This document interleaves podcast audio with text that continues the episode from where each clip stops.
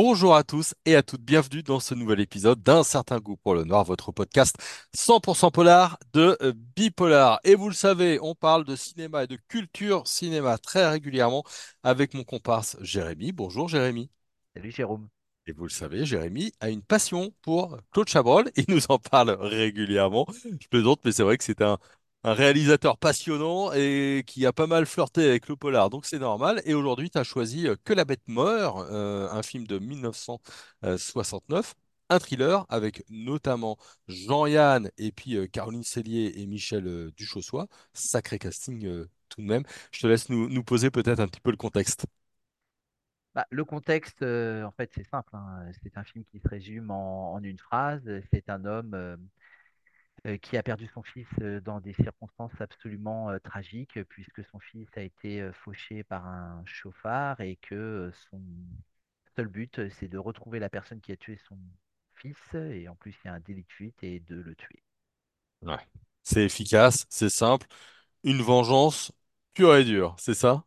C'est ça, c'est une vengeance. Donc le personnage euh, s'appelle Charles Ténier, il est joué par Michel Duchossois, c'est un écrivain.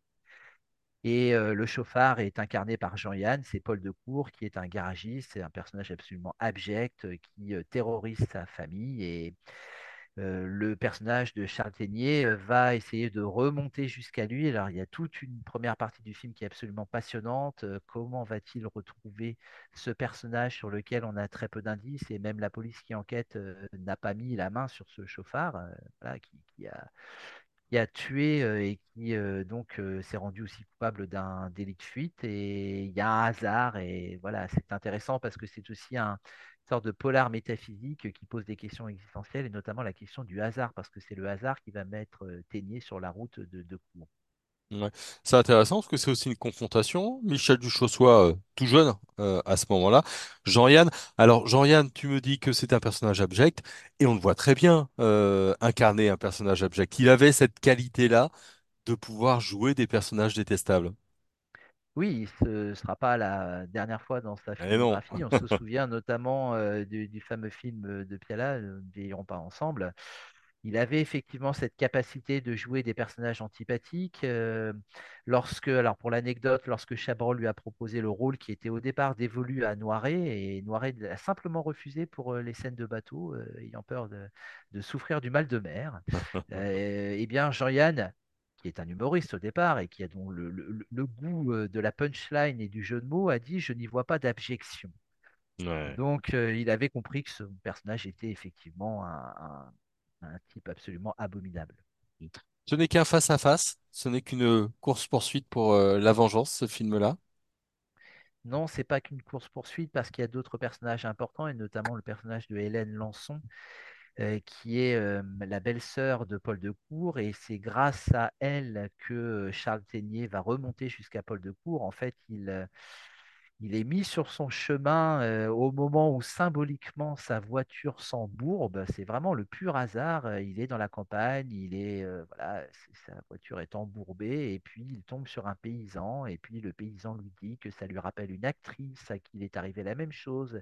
Et de fil en aiguille, on s'aperçoit que cette actrice connaît Paul Decour et donc il n'aura de cesse que de remonter jusqu'à cette actrice de la séduire, mais pas parce qu'il l'aime, mais parce qu'il veut remonter jusqu'à Paul Decour. Donc le personnage de Lançon est un personnage très intéressant et magnifiquement in- incarné par la toute jeune Caroline Cellier. Hmm. Il y a, hum, une ambiance aussi, parfois pesante, qui prend un peu son temps. Il y a une mise en scène euh, impressionnante dans, dans ce film-là de la part de, de Claude Chabrol. Bah, C'est non seulement impressionnant, mais ça n'attend pas beaucoup de minutes pour être impressionnant. La, scène d'ouverture est très impressionnante parce qu'on est sur un effet de montage alterné. On voit le fils qui revient de la pêche, il est tout seul, et puis on a cette voiture qui est filmée, le capot de cette voiture qui est filmé comme une sorte de monstre, et après les, deux se rejoignent jusqu'à l'accident. Puis nous avons une ambiance qui est, bah là, on sait bien le, goût, l'amour de, de Chabrol pour Hitchcock, une ambiance complètement hitchcockienne, euh, et puis cette euh, scène absolument terrible qui est peut-être une des plus magistrales du film, c'est-à-dire en plein milieu du film, quasiment à la seconde près, l'arrivée de Paul Decour qui est complètement préparé par une ambiance qui est une ambiance pesante voilà, euh, le personnage de Ténier de Lançon se rentre dans la famille parce que euh, Hélène Lançon a décidé de présenter Ténier à sa famille. Et puis dans cette famille, il y a Paul de Cour et, euh, puis il arrive. Et c'est d'abord une voix qu'on entend, une voix tonitruante, et puis ensuite il y a sa présence. Et dès le début, il est complètement abject euh, complètement insupportable avec son, entourage. Et il y a cette fameuse scène de repas, comme il y en a beaucoup chez Chabrol, où Paul de Cour se comporte de façon abominable, euh, critiquant le repas qui a été fait par, euh, par son épouse, euh, se moquant de ce qu'elle écrit, parce qu'en fait, sa, son épouse est férue de littérature. Elle se met à parler de nouveaux romans avec Ténier, qui est lui-même un écrivain, et il sort un papier en lisant ses poèmes, alors ce qui provoque évidemment l'hilarité de, de, sa mère, parce que sa mère l'adore, mais c'est le seul personnage qui l'adore, et c'est une scène absolument glaçante et magistrale. Mhm.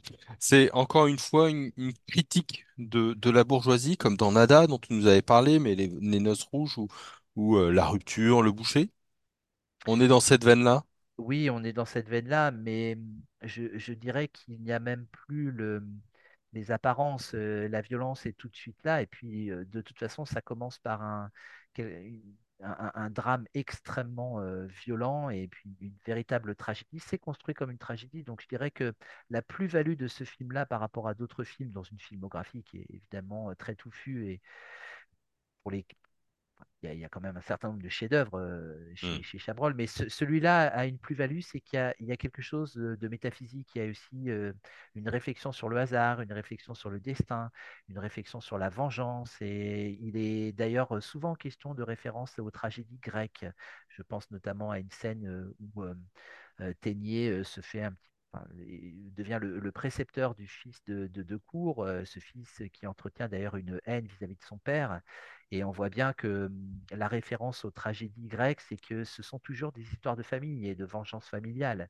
Et, voilà, donc la, plus-value, elle est là. Il y a une dimension quand même qui est beaucoup plus existentielle et métaphysique dans ce, dans ce film.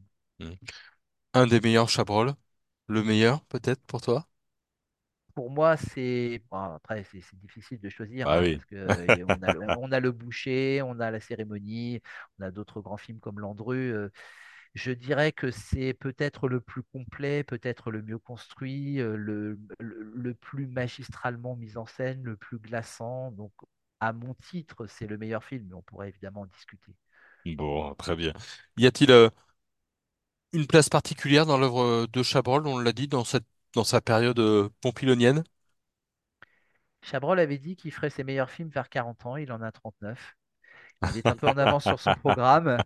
Euh, ça n'est pas une mauvaise trajectoire. Donc, si lui-même disait que il arrivait à sa grande période, on peut le croire. Et je dirais que ça fait partie des classiques de Chabrol et à juste titre. Après viendront des films plus expérimentaux dans les années 70 dont on a déjà parlé. Ça reste intéressant, mais c'est vrai qu'on est sur un des pics de la carrière de, de Chabrol, évidemment. Hmm, très bien. Et ben, si vous voulez le revoir comme nous, c'est sur euh, Canal en VOD et puis c'est aussi sur la Cinétech. Merci beaucoup, Jérémy. Merci à toi. Hein, et puis bah, évidemment, vous pouvez euh, nous retrouver pour euh, nos émissions. On en a désormais plus de 200 en archive. Et puis, on a même fait des playlists. Donc, vous pouvez vraiment vous balader, choisir d'écouter que nos émissions sur les séries, que nos émissions sur euh, les films et, le cinéma ou les interviews d'auteurs et d'autrices. Profitez-en, c'est une nouvelle fonctionnalité. Bonne journée à tous et à toutes. Et puis, on se retrouve très vite pour un certain goût pour le noir.